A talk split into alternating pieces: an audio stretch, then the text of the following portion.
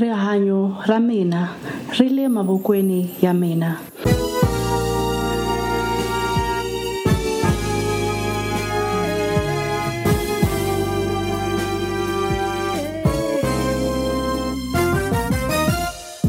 My life is in my hands.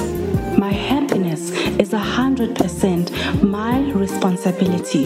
My life is 100% my responsibility. I'm living my best life today.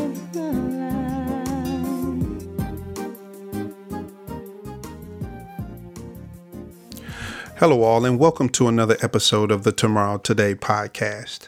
I am the guy next door, and today we'll be discussing something we've briefly talked about before, and that is being careful not to allow others' experiences to become our expectations. You see, a lot of times in life, we hang our decisions on, on preconceived notions or ideas.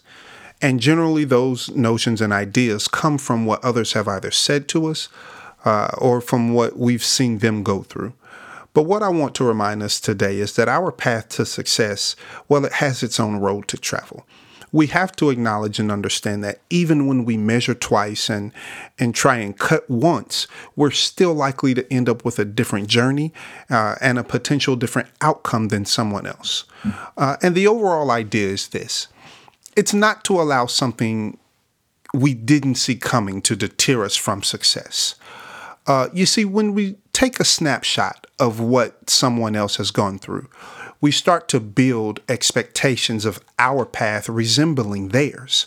But the thing is, once we start down that same pathway and come to an unexpected bump in the road, uh, its surprise factor has the potential to knock us off track.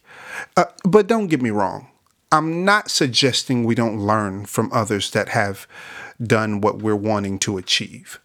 Study someone, understand what they went through, but know that your journey to success has its own path to take.